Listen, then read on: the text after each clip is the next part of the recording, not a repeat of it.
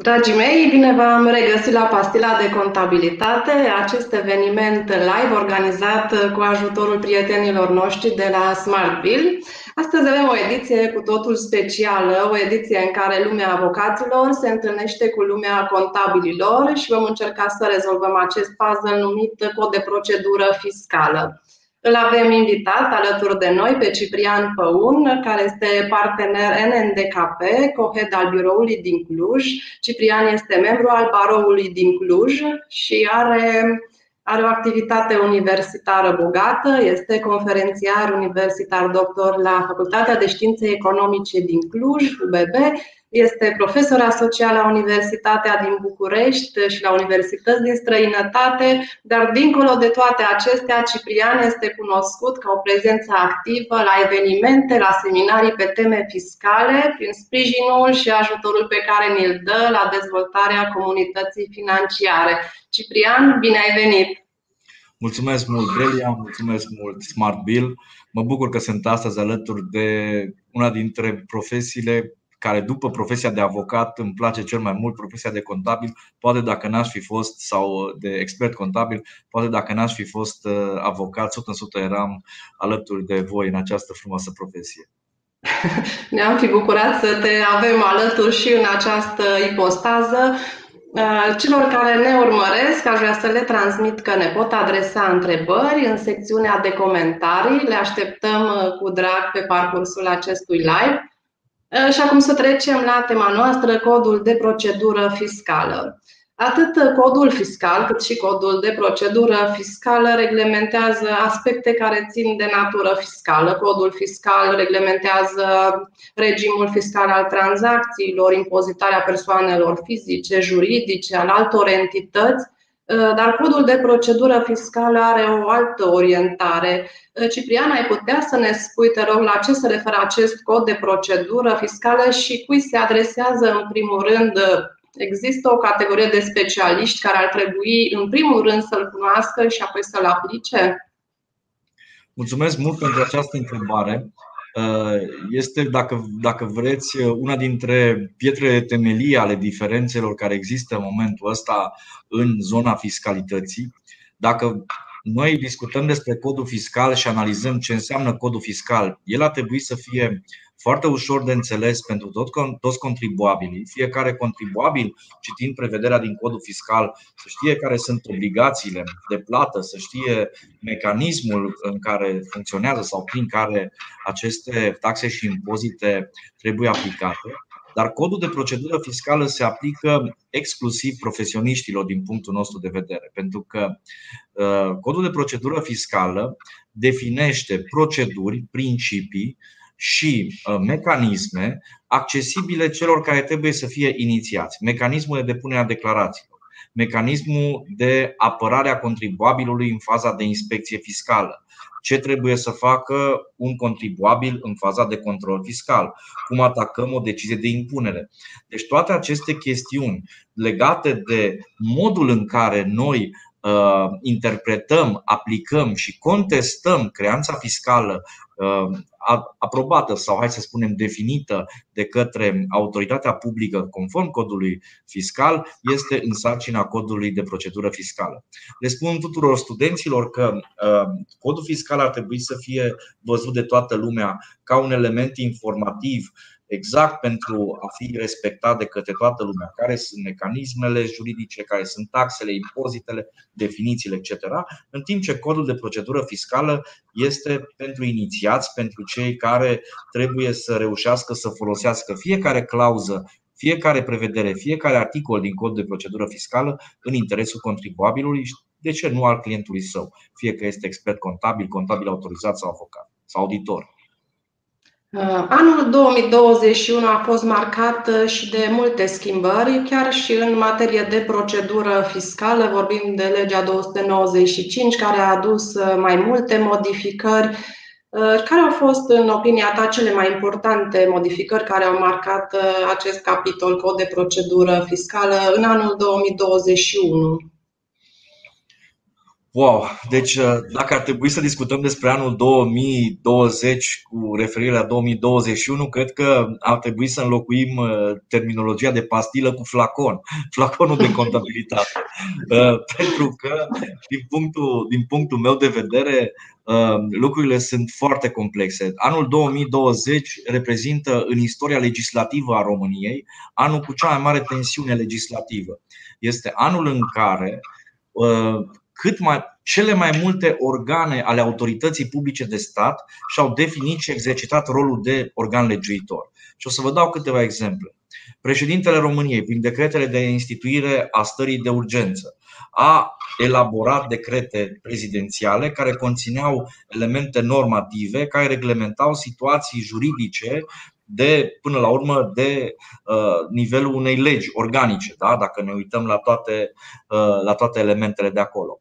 Mai apoi, a fost Guvernul României care, prin ordonanțe de urgență, a încercat să legifereze rapid o serie de situații de drept și de fapt, tocmai pentru a pune uh, contribuabilul la dăpost de această situație pandemică. A existat după aceea situația în care în Parlamentul României s-au modificat uh, ordonanțele de urgență transmise de către Guvernul României și atunci contribuabilii au intrat într-un haos, nu mai înțelegeau nimica. Mai apoi, avem deciziile Comitetului Național pentru Situații de Urgență, care și ele au efect normativ. Deciziile comitetelor teritoriale și locale de situații de urgență, care la rândul lor generau aplicabilitate directă. Deci pentru mine ca avocat a fost anul haosului, aș putea să-l numesc din punct de vedere legislativ. Tot timpul m-am gândit că pentru noi avocații nu putea să fie un an mai bun, pentru că efectele lui 2020, din păcate, se vor restrânge pe 2020-2025 în funcție de perioada de prescripție. De ce spun acest lucru? Pe lângă toată această, această tensiune legislativă, să o numim, să o numim așa, s-a, s-a întâmplat și un lucru mult mai interesant. A intrat Parlamentul într-o, fiind an electoral 2020, a intrat într-un fel de vrie această electorală și a început să legifereze în paralel cu interesele strategice până la urmă ale, uh, ale guvernului și ale statului din momentul acesta. Și au apărut uh, modificări substanțiale ale codului fiscal și ale codului de procedură fiscală. Sigur, ele vin tot pe filiera Ministerului de Finanțe, dacă suntem corecți. Fostul ministru al Finanțelor Publice, domnul Eugen Teodorovici, a luat propunerile de modificare făcute de Ministerul de Finanțe din procedura de ordonanță de urgență și le-a introdus ca proiect de lege în uh, Parlament.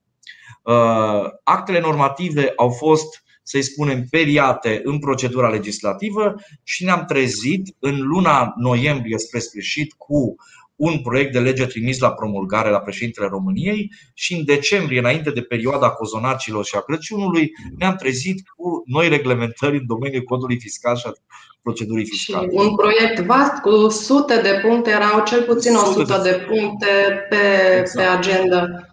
Pe domeniul procedurii fiscale, cele mai importante lucruri care mi se par mie sunt, în primul rând, trecerea um, serviciilor de soluționare a contestațiilor de la, um, de la ANAF către Ministerul Finanțelor Publice.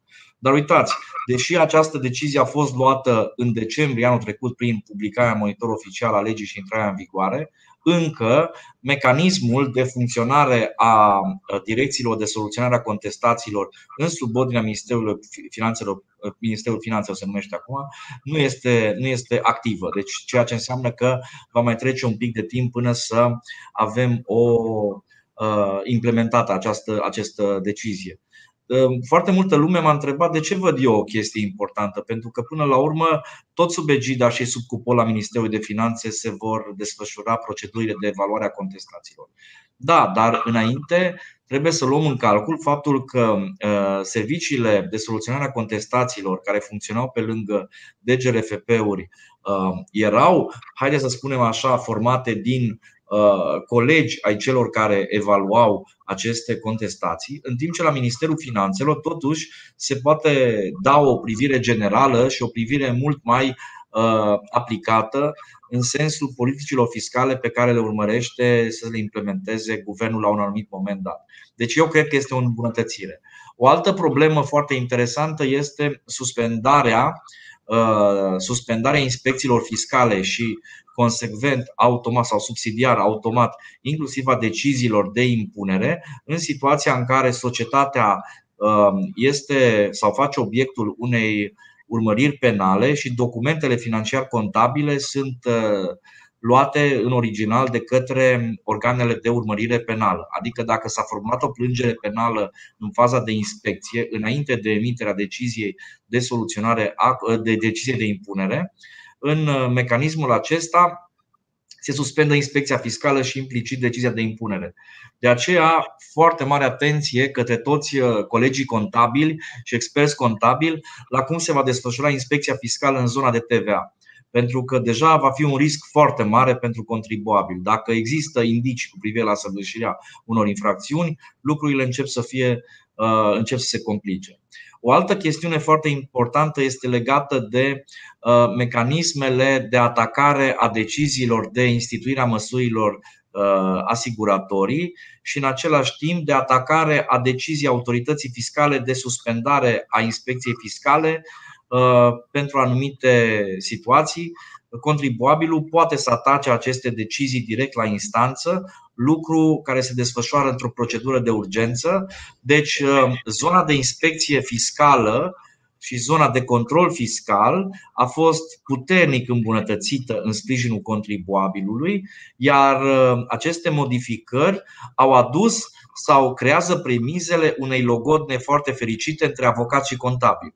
După aceste modificări ale codului de procedură fiscală, este foarte important ca avocații să colaboreze mult mai strâns cu colegii contabili, pentru că sunt foarte multe mecanisme procedurale care conferă contribuabilului puterea și argumentele de a contesta atotputernicia unor uh, adrese sau uh, înștiințări sau mecanisme de control, așa cum erau trimise de la ANAF structura centrală. Sper să nu se supere doamna Călugăreanu că am folosit aceste argumente, dar mulți din colegii de la inspecție fiscală, pentru că și ei sunt colegii noștri, așa este, um, înainte să citească codul de procedură fiscală și codul fiscal, citesc instrucțiunile de control și tematica de control transmisă de către conducerea ANAF-ului și nu cred că e ok.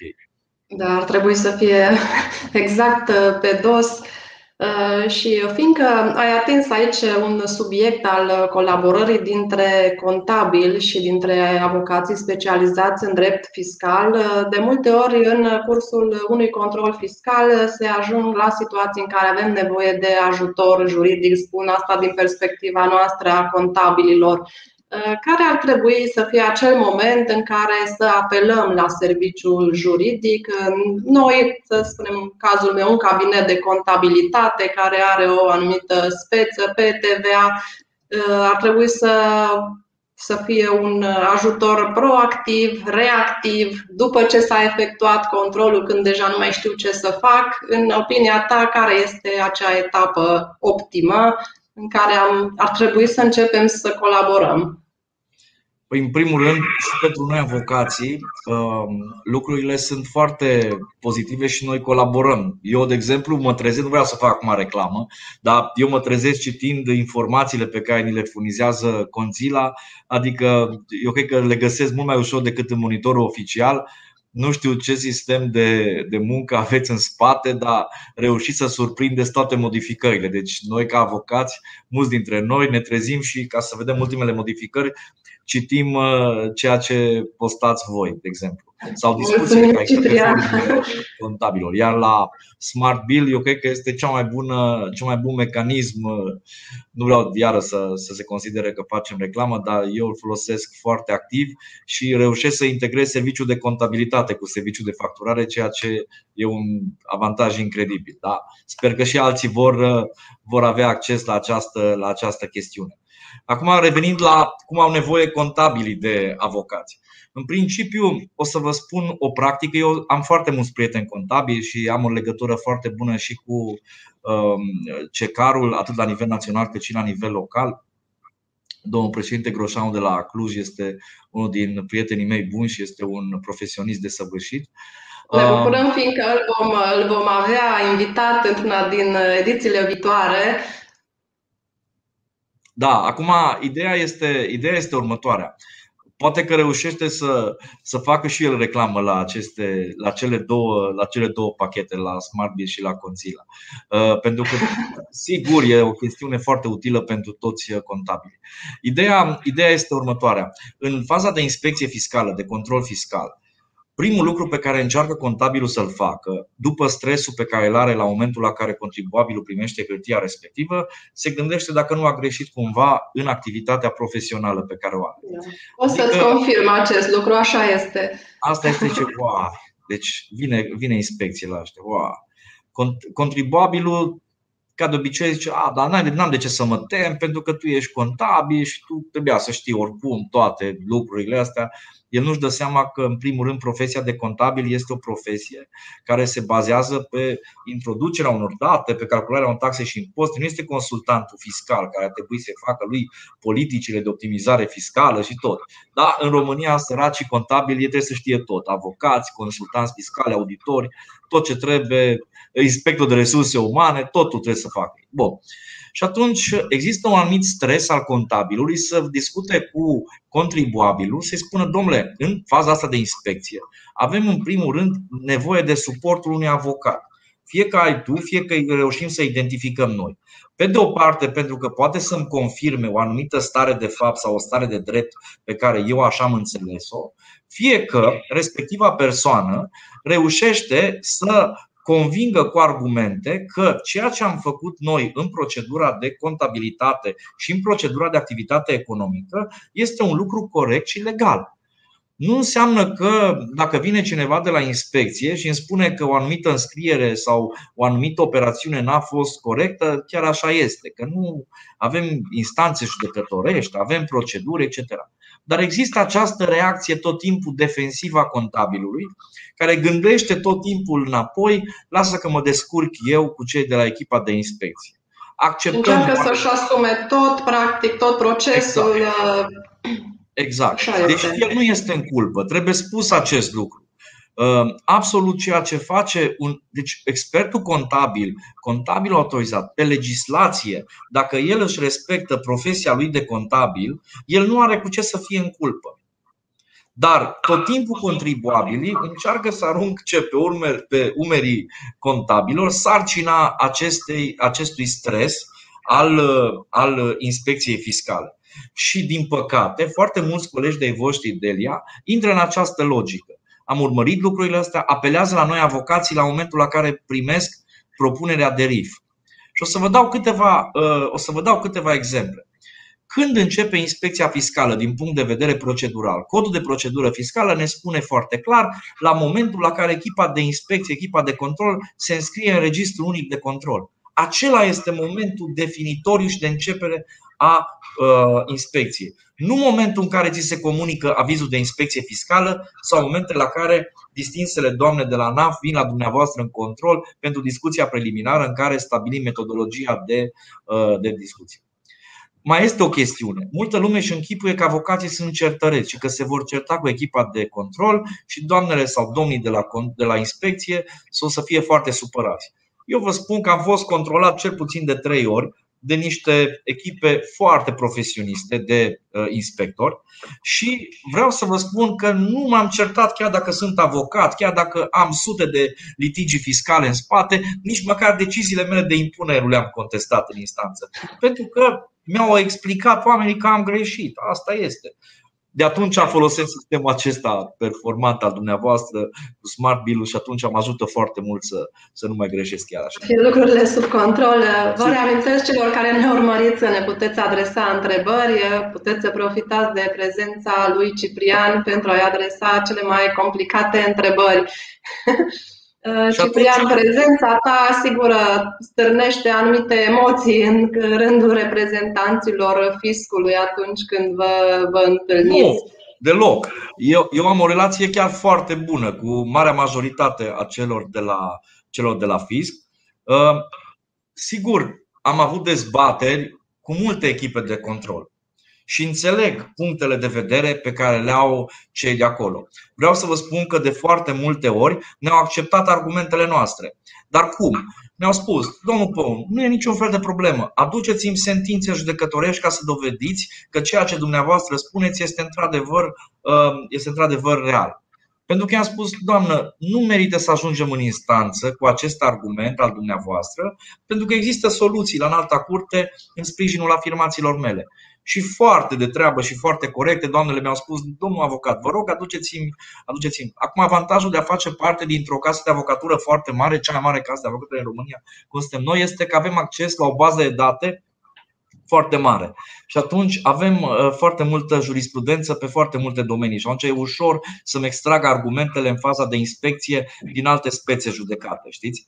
Dar da. și alți colegi avocați pot să facă această chestiune foarte simplu. De aceea vreau să vă spun că acest acces la, la, la sprijin juridic în procedură este foarte util. V-am dat exemplu cu începerea inspecției fiscale. E foarte importantă pentru a vedea legile amnistiei, de exemplu când operează sau cum operează. Sau, în faza de inspecție, puteți tot timpul să solicitați informații cu privire la uh, problemele întâmpinate de echipa de control. Puteți să atacați decizia de suspendare a controlului fiscal. Și cel mai important lucru, din punctul meu de vedere, să, contracar- să contracarați riscul formulării unor plângeri penale de către echipa de inspecție fiscală. Cred că aici este lucru foarte important.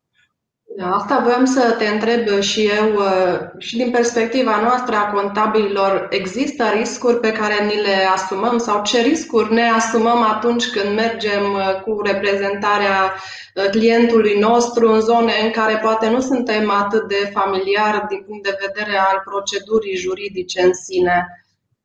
Vă dau un exemplu. Malpraxisul medical, malpraxisul medical, auzi, malpraxisul contabil sau Uh, juridic este stresul pe care îl avem și noi și voi. Uh, dar uh, ce se poate întâmpla? În faza de inspecție fiscală există o procedură prin care contribuabilul, la solicitarea lui, poate să obțină de la autoritatea fiscală copie de pe întreg dosarul administrativ care, care fundamentează raportul de inspecție fiscală. Dacă acel acces la dosarul administrativ nu se solicită în faza de inspecție, este foarte greu să-l cerem ulterior și să solicităm nulitatea raportului de inspecție fiscală. Uh, uh, este, uh, se prescrie se prescrie, pardon, se, nu mai poți să folosești acest argument în faza de contestație și în faza de instanță. Și de aceea, argumentul pe care eu îl uh, susțin este că trebuie să aveți foarte mare grijă cu privire la, cu privire la mecanismul prin care dumneavoastră reprezentați clientul în faza de inspecție. Încă o chestiune foarte importantă mai vreau să adaug, pe lângă această chestiune legată de accesul la dosar administrativ. Foarte mulți contribuabili, și observ această practică, aruncă vina pe contabili atunci când uh, intră societatea în insolvență și când în insolvență se descoperă diferite facturi care au fost înregistrate în contabilitate fără a avea o bază legală corectă. Și atunci uh, contribuabilul, administratorul contribuabilului vine și spune Eu n-am știut de factura asta. Contabilul mi-a introdus în contabilitate foarte periculos pentru dumneavoastră pentru că vă duce în zona de răspundere penală la o complicitate pentru evaziune fiscală și aici trebuie să aveți niște proceduri foarte clare la momentul la care pre- preluați documentele financiar contabile de la client. Marea majoritate a dumneavoastră, din dorința de a vă ajuta clienții, nu aveți proceduri foarte clare de a primi documentele de la ei, adică procese verbale de preluare-primire. Și atunci e greu de demonstrat că respectiva factură a venit de la client sau că a venit. Atenție foarte mare în aceste lucruri. Ar fi, ar fi cumva e complicat să faci un proces verbal de predare, primire a documente, ar trebui să enumeri documentele, ar fi un efort. Am, am văzut în practică situații în care se face o ștampiluță specială și se ștampilează documentele primite care confirmă cumva faptul că au fost predate, deci se ștampilează împreună, dar în practică e puțin complicat să implementăm uh, Delia, eu am foarte mulți prieteni contabili. Toată lumea, tuturor le spun această chestiune și toți îmi spun că e complicat. Și atunci le spun, așa o să vă spun și eu când o să vă cheme la poliție pentru declarații, că e complicat să vă apăr. Adică discuția este că trebuie să găsim, și povesteam asta și cu domnul președinte Groșanu de la Cecar Cluj, um, și, el, și cu el povesteam, trebuie să găsim împreună pe un grup de lucru. Noi suntem foarte disponibili să sprijinim CECA în această chestiune, să găsim niște mecanisme prin care să vă protejăm cât mai mult în relația cu contribuabilul și cu autoritățile, um, inclusiv în procedurile acestea de, de, prin care se introduc în contabilitate o serie de facturi fără să, să existe o acoperire, pentru că dumneavoastră, în calitatea pe care o aveți de contabil, e foarte greu să știi dacă într-adevăr s-au uh, cumpărat 100 de tone de beton sau nu. De unde să știu eu chestia asta?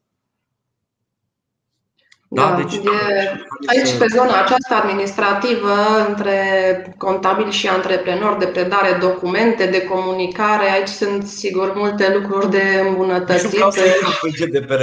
Nici nu vreau să intru Delia pe ideea de cum respectă cabinetele de contabilitate, contabilitate. regulile de GDPR, pentru că și nebunia, adică nebunia, și regulamentul ăsta european privind GDPR ne-a, ne-a intrat acum pe cap și uh, trebuie să respectăm și datele cu caracter personal ale clienților noștri, eu cred că e momentul să vă ridicați tarifele, pentru că dacă atâtea lucruri trebuie să implementați ca și compliance, eu cred că e foarte complicat. Ajungem să, să citim toată noaptea legi și regulamente. Păi Un alt exemplu e DAC 6, DAC 6 care din nou ridică probleme de interpretare. Da, e o zonă, o zonă complicată. Revenim puțin la pașii prin care noi putem contesta deciziile fiscului. Dacă ai putea să ne spui pe scurt ce etape sunt în a contesta o decizie, pe unde mergem, pe la ce instituții, cum începem și cum se derulează tot procesul până la o decizie finală. Da, deci aici așa ne câștigăm noi banii. Dacă ne apucăm acum să dar vedeți că această muncă uh, și colaborarea între avocat și contabil nu trebuie să se oprească la momentul la care se emite decizia de impune. Și aici cred că se face o mare eroare. Uh, eu nu pot să lucrez singur, eu nu pot să scriu o contestație și o să vă spun imediat pașii foarte repede, atâta timp cât nu am lângă mine contabilul respectivei societăți. Și primul lucru pe care trebuie să-l fac, eu ca și avocat, nu este acela de a găsi vinovați ci acela de a găsi soluții pentru contribuabili. Și uh, de aceea eu trebuie să duc întreaga bătălie alături de expertul contabil care să stea lângă mine, să-mi explice de ce s-a întâmplat așa, de ce a făcut așa, care sunt remedii după el, poate să consultăm o terță parte. Revin. Avem avizul de inspecție fiscală, vorbim despre o inspecție generală, nu despre un control antifraudă, care este o chestiune mult mai, mult mai complicată. Discutăm despre inspecție. Avem inspecția fiscală. Inspecția fiscală se desfășoară. Primul lucru pe care trebuie să ne uităm este la competența organelor care vin în control, perioada care este controlată să nu fie prescrisă și aici poate că o să discutăm un pic despre prescripție și despre cum se aplică prescripția. Și după aceea mergem mai departe cu pasul 2-3, care înseamnă asistența în faza de inspecție fiscală. În faza de inspecție fiscală avem uh, o serie de mecanisme procedurale prin care noi putem să solicităm autorității fiscale clarificări cu privire la solicitările lor. În același timp, dacă se instituie măsuri asiguratorii, putem să contestăm măsurile asiguratorii în faza de inspecție fiscală. Mai mult, în faza de inspecție fiscală, dacă se decide suspendarea, uh, suspendarea uh, suspendarea controlului, putem să atacăm inclusiv această decizie de suspendare a controlului fiscal. Există această posibilitate în acest moment conferită de cod de procedură fiscală. Și totul culminează cu uh, un proiect de raport de inspecție fiscală care se, acest raport se trimite contribuabilului, iar contribuabilul are un termen de 5 zile lucrătoare pentru a-și fundamenta un punct de vedere cu privire la acest raport de inspecție fiscală este foarte important să se formuleze un punct de vedere. Știu că mulți colegi nu sunt foarte deschiși să formuleze un asemenea punct de vedere, dar eu țin foarte mult la acest lucru pentru că arată opoziția pe care o ai față de constatările care sunt în acea propunere de RIF. Încă o chestiune. Poți să fii chemat tu ca și contribuabil de către, autorit- de către organe de inspecție fiscală să ți se pună la dispoziție un proces verbal de sesizare a organelor de urmărire penală, iar acolo, la rândul tău, trebuie să faci opoziție obligatoriu, adică trebuie să te opui la trimiterea uh, unei sesizări către organe de urmărire penală. Dacă nu faci chestia asta, te expui foarte, foarte mult, din punctul meu de vedere. Uh, după ce ai depus acest proiect de raport de inspecție fiscală, uh, aceste obiecțiuni la proiectul de raport de inspecție fiscală, organele de inspecție, fie că le iau în considerare, fie că nu, o să emită raportul final îți emită raportul final împreună cu decizia de impunere. Potrivit dreptului românesc, dreptului fiscal românesc, decizia de impunere constituie act administrativ care trebuie atacată, iar raportul de inspecție fiscală este un act subsecvent care se atacă prin efect. Dar ideea principală este că decizia de impunere este actul administrativ fiscal care se atacă. Sigur, dacă merită să-l atacăm, pentru că dacă avem un raport în care nu s-au identificat neconformități, atunci suntem fericiți și deschidem o șampanie. Mergem mai departe și avem următoarea problemă. Trebuie să formulăm o contestație în termen de 45 de zile de la momentul la care se comunică decizia de impunere. Aici avem mai multe discuții, nu vreau să intru în doctrină, în jurisprudență, eu am niște idei total diferite față de cele ale ANAF-ului, avem și niște procese pe tema asta. Încă o chestiune foarte importantă. Atenție cum vi se comunică actul administrativ fiscal. Dacă vi se dă sub semnătură, îl semnați pentru primire, dar dacă vi se comunică electronic, el trebuie comunicat cu semnătură electronică.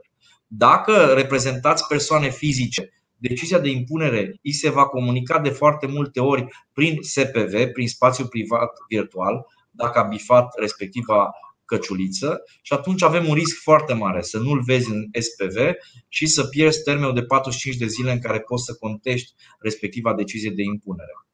După ce ai făcut contestația în termenul legal și ai înregistrat-o la autoritatea fiscală, tu ai posibilitatea să suspenzi prin hotărâre judecătorească decizia de impunere, pentru că trebuie să spunem un lucru foarte important și foarte grav. Decizia de impunere este titlul executoriu și atunci ea produce efecte de la emiterea ei automat să o suspenzi în baza unei scrisori de garanție bancară care se depune sigur la autoritatea fiscală sau un contract de asigurare. Și a treia modalitate este aceea de a obține eșalonare la plată pe care o discuți cu uh, Serviciul de Executări Silite din cadrul ANAF-ului. Sau, sigur, cum v-am spus, această suspendare judiciară, dacă instanța de judecată este de acord, uh, este de acord uh, cu această, cu această chestiune. Ulterior, uh, mergem mai departe în faza de contestație, iar în faza de contestație avem și o uh, posibilitate de susținere orală a contestației în fața serviciului de contestații sau în fața celor de la uh, Direcția Generală de Soluționare Contestații în situația în care valoarea deciziei de impunere depășește 3 milioane de lei. După ce ni se soluționează această contestație, să presupunem că se soluționează contestațiile, avem un termen de șase luni de zile în care să atacăm decizia de soluționare a contestației împreună cu decizia de impunere în subsidiar și cu raport de inspecție fiscală pe rolul, uh, pe rolul Tribunalului Cluj dacă avem o sumă de 3 milioane care este uh, valoarea prag pentru competența Tribunalului Cluj, iar dacă este peste 3 milioane, la Curtea de Apel din zona în care contribuabilul își are sediu.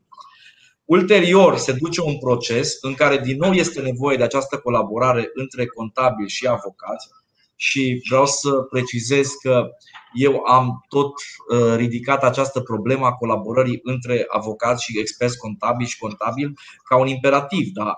Și eu am foarte, foarte multe exemple în care colaborarea dintre avocat și contabil funcționează excelent. Și, de exemplu, noi în toate dosarele fiscale lucrăm cu experți contabili, pentru că nu mă descurc eu să interpretez toate dedesubturile și specificitatea muncii de contabil. Deci Așa este, colaborarea este absolut necesară și se și întâmplă exact. de cele mai multe ori. De aceea tot insist această chestiune, să nu cumva să existe părerea că uh, spun eu că nu există o colaborare între avocați și contabili sau între avocați și auditori. Eu cred că acestea sunt trei profesii care colaborează excelent. Dar în faza de tribunal, deci în, în faza de fond, a contestării judiciare, din nou este necesară această colaborare fie cu un expert parte pe care să-l ai în procedura în care tu soliciți expertiză contabilă, iar instanța îți desemnează un expert judiciar din oficiu, adică din oficiu se trage la sorți, uh, și părțile, în speță tu și ANAF-ul, poate să-și desemneze un expert parte. Din experiență, ANAF-ul nu își desemnează un expert parte. Deci, uh, din nou, trebuie să-ți desemnezi un expert parte care să uh, contribuie la o lucrare foarte profesionistă din punct de vedere a, uh, a expertizei fiscale sau contabile, depinde ce vei solicita, sau expertiză evaluatorie, de exemplu, în anumite situații. După ce avem sentința de fond în dosarul de fond, se face recurs. Dacă am plecat de la Curtea de Apel, mergem la înalta Curte de Casație și Justiție, iar dacă am plecat de la tribunal, mergem la uh, Curtea de Apel. Dacă suntem pe o procedură în care suntem la peste 3 milioane de RON și facem recurs, ajungem la alta curte de casație, procesul durează, vă spun sincer, până la 3, 3 ani jumate. Cam așa. Ceea ce este foarte mult. Noi avem procese care au început în 2010 și încă sunt în desfășurare. Este uh, enorm, este un termen absolut uh, enorm pentru orice contribuabil să, să aștepte soluționarea unei uh, spețe atât timp.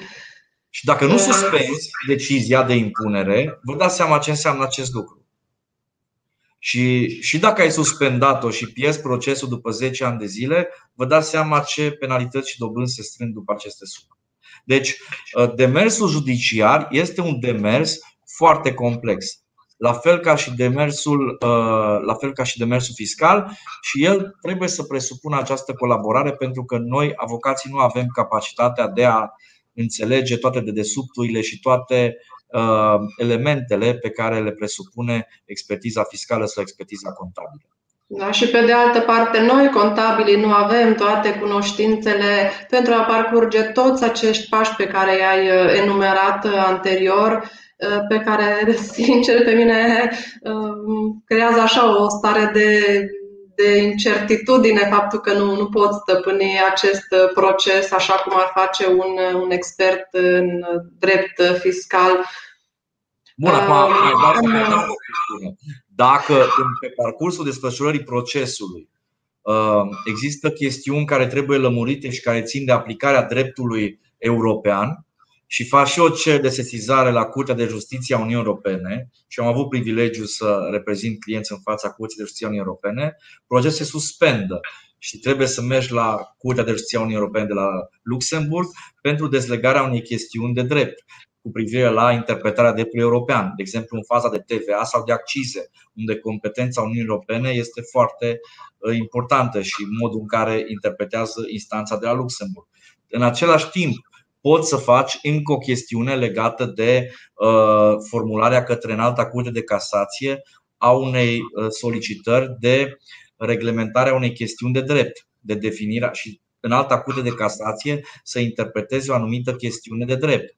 Sau, așa cum a fost cazul recursului interesul legii promulgat de către Procurorul General cu privire la problematica prescripției, chestiune care a apărut anul trecut în uh, recursul interesul legii, decizia uh, în alte curs de casație și justiție, care a dat o interpretare unitară aplicării celor, uh, adică a mecanismului de aplicare a perioadei de prescripție. Da, fiindcă suntem la perioada de prescripție, avem și o întrebare care face referire la acest subiect. Dacă este prescris anul 2015, ne întreabă uh, Lucian, având, sau se prescrie în septembrie, având în vedere prevederile legale aferente stării de urgență. Ce ne pot spune despre termenul acesta de prescripție al dreptului fiscului de a stabili obligații? Uh, spectat, telespectat, adică nu știu cum să-i spun, uh, telespectator. Colegul nostru Colegul are nostru, dreptate, așa. are dreptate și am urmărit cu foarte mare pasiune și interes modul în care o serie de colegi experți au ignorat faptul că pe perioada 15 mai, 15, 15 martie, 15, 15 mai, toate termenele de prescripție au fost suspendate prin efectul decretelor prezidențiale de instituire a stării de urgență. Așa am și început uh, discuția uh, în fața dumneavoastră, efectiv spunând că anul 2020 a fost un an al tulburărilor legislative și trebuie să fim foarte atenți atunci când evaluăm situația anului 2020. Prin acel mecanism stabilit de către uh, statul român de suspendare a temei de prescripție, de fapt, termenul pentru care de obicei era de 5 ani și jumătate, s-a extins cu cele două luni de zile în care era suspendată curgerea prescripției, astfel încât colegul nostru are dreptate și pentru 2015 prescripția operează începând cu septembrie 2020. 2020. Mulțumim. Uh, Ciprian, o întrebare personală. Câte ore stai uh, pe zi ca să citești legile și să le interpretezi? Uh, dacă asta e o interpretare personală, întrebare din partea ta, Delia, pentru că ți-aș O curiozitate personală.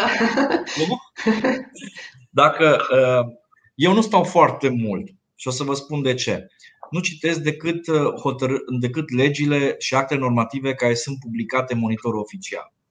Dacă aș urmări tot ceea ce înseamnă act aflat pe procedura, de, uh, pe procedura legislativă, aș nebuni. Pentru că tot timpul aș fi în situația în care să fiu foarte rezervat față de, față de o anumită situație juridică. Și atunci, am o echipă, pentru că până la urmă cea mai bună variantă de sprijinire a ă, clienților este să ai o echipă foarte mare.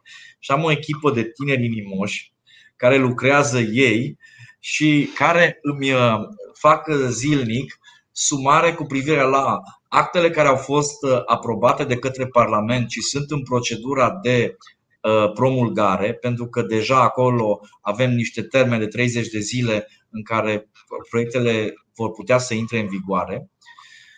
Asta este o fișă pe care mi-o face o echipă. O altă echipă sau tineri de la mine din, uh, din birou, o altă echipă îmi face sinteza actelor normative intrate în vigoare și mă uit exact care ar putea să impacteze clienții noștri și în același timp ei sunt foarte dinamici, foarte interesați de tot ceea ce se întâmplă în spațiu public și cum apare orice referire la proiecte de lege, inițiative, etc. pe zona aceasta de fiscalitate, îmi fac o, o informare. Deci avem trei echipe care uh, lucrează în paralel cu această chestiune. Deși pare complex, nu e foarte complicată treaba, iar eu urmăresc evoluțiile de la nivelul Curții de Justiție a Uniunii Europene și tot ceea ce înseamnă regulamentele aprobate de către uh, de către Comisia Europeană și de către Consiliul European, pentru că ne ajută foarte mult în activitatea profesională.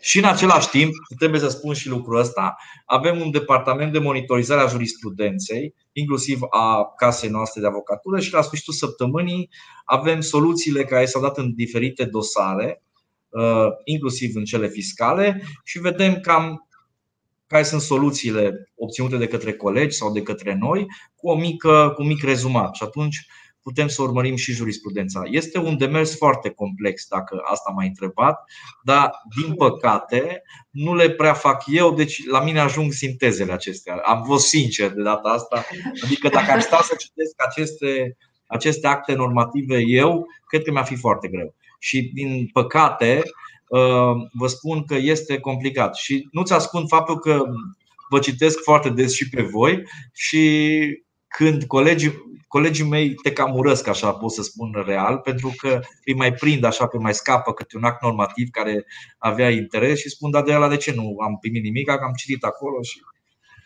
Îți mulțumim, Ciprian, și ne bucură foarte mult că ne, ne urmăriți.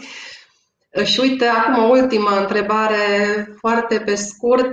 Care crezi că va fi focusul controlelor fiscale din acest an? Unde să ne așteptăm că vom avea parte de controle mai intens în acest an? Wow, asta este întrebarea cu care trebuia să intrăm din prima, din prima tură. Am avut un eveniment ieri la, în, uh, la București cu, ziarul, cu colaborarea celor de la Ziarul Financiar și cu domnul ministru, secretar de stat din Ministerul Finanțelor, domnul Alin Chițu. Și uh, discuția acolo, dacă nu au reușit colegii să o urmărească, foarte pe scurt, um, nu vor fi crește de taxe, dar nici nu vor fi amnistii programate pentru anul acesta. Sau pentru deci nu avem amnistie fiscală nici pentru tichete cadou? Asta vreau să vă spun. Asta este vestea proastă, că nu vom avea amnistie fiscală probabil pe tichete cadou. Și atunci, liniile de control pe anul 2021 din experiența noastră și din evaluările pe care le-a făcut departamentul nostru de drept fiscal vor fi următoarele. Tichete cadou, pentru că sunt foarte multe procese verbale de Uh, constatare care au fost finalizate de către cei de la antifraudă și trebuie date în lucru la autoritatea fiscală pentru declanșarea inspecției fiscale tematice. Deci știchete cadou o temă, diurnele, și aici avem o problemă foarte serioasă, în special în zona industriei de transportatorilor.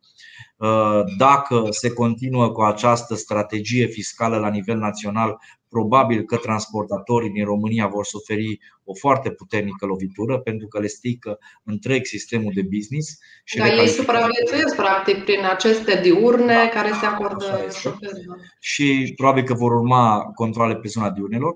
Vor fi controle din punctul nostru de vedere și pe valorile pe care noi le-am făcut pe zona imobiliarelor, în special pe mecanismul, mai ales în, în orașe gen Brașov, Cluj, Timișoara, București, pe modul în care am definit spațiile comune și dacă am inclus parcarea în suprafață, dacă am inclus picurile în suprafața uh, pentru care se aloca cota de 5% sau nu, uh, sau pivnițele, știți foarte bine că este o discuție foarte serioasă cu privire da. la această chestiune în zona de inspecție fiscală. Uh, după aceea, prețurile de transfer sunt o altă, un alt focus pe care trebuie să îl avem în vedere, în special pe zona companiilor multinaționale. Dosarul prețurilor de transfer va fi foarte serios analizat și, în special, vă indic să fiți foarte atenți la mecanismul în care autoritatea fiscală stabilește mediana dacă stabilește mediana pe fiecare an sau stabilește mediana pe o perioadă de 5 ani de zile. Vreau să vă spun că în zona Clujului, pe DGRFP Cluj, în, dosar, în discuțiile legate de dosarul preț de transfer, uh, colaborarea cu cei de la ANAF se face foarte bine, spun eu, tocmai pentru că sunt foarte deschiși la argumentele contribuabililor. Uh, ulterior vor mai fi controle 100% sau un focus pe recalificarea veniturilor PFA-urilor care lucrează în zona de IT și aici este un nou sfat. Atenție foarte mare la această chestiune. Uh, vor fi controle pe această zonă din partea ANAF din nou, mai ales în zona Clujului, un oraș care are o sau Bucureștiului, orașe care au uh, uh, o foarte puternică industrie a IT-ului, deci și pe zona Ciprian, aceasta. dar din experiența ta se continuă această practică cu PFA-urile în zona de IT? Nu pot să spun.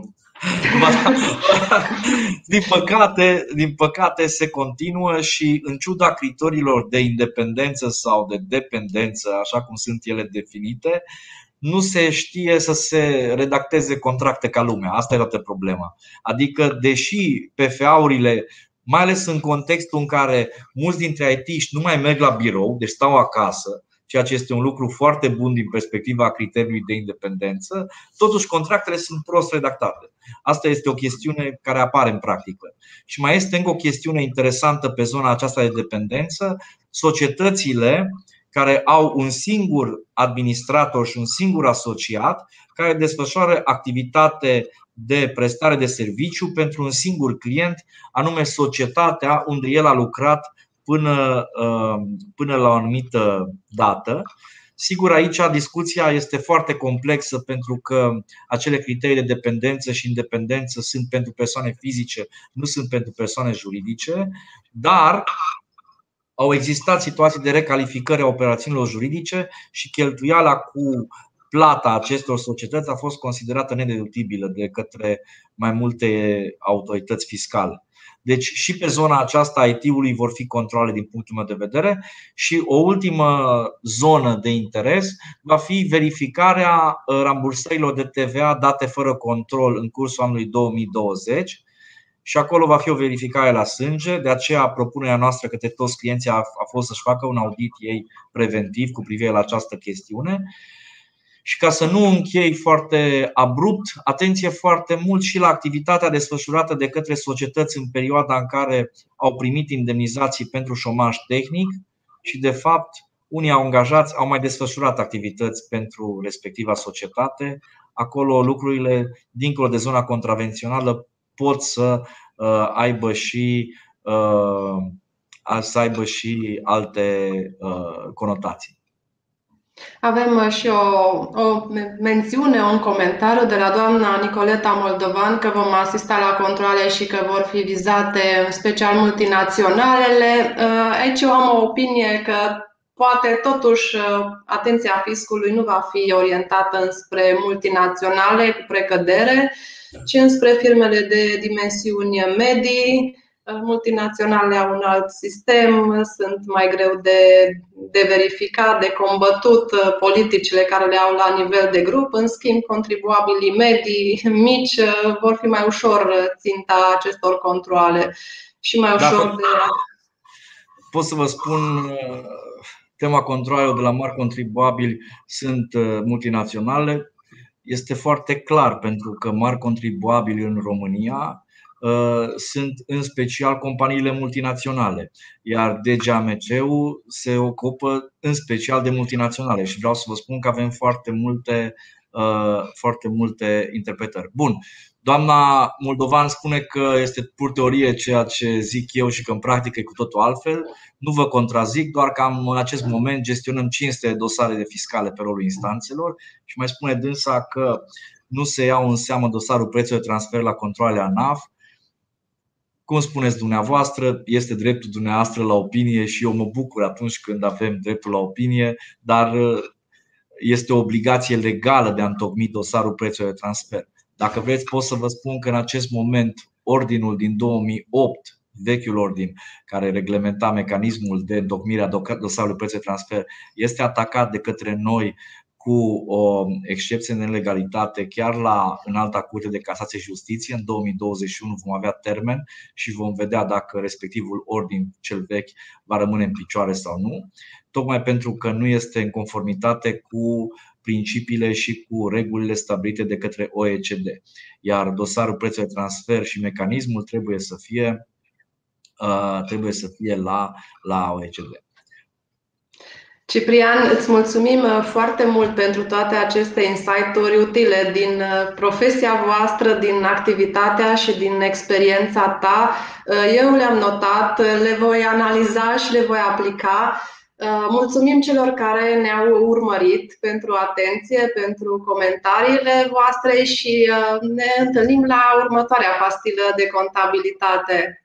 Vă mulțumesc foarte mult și Uh, ceea ce vă doresc este să, în primul rând, sănătate, pentru că acest lucru este cel mai important în contextul acesta pandemic și foarte multă prosperitate, liniște, cred că pentru că e foarte important pentru noi cei care lucrăm cu zona intelectuală să fim și mult mai liniștiți, mai ales atunci când ne relaxăm și să încercăm să supraviețuim în acest hățiș legislativ și fiscal din ce în ce mai, uh, din ce în ce mai, ce spun, mai în crescendo. Mulțumesc foarte mult pentru invitație. Mulțumim, Ciprian. La revedere tuturor. La revedere. La revedere.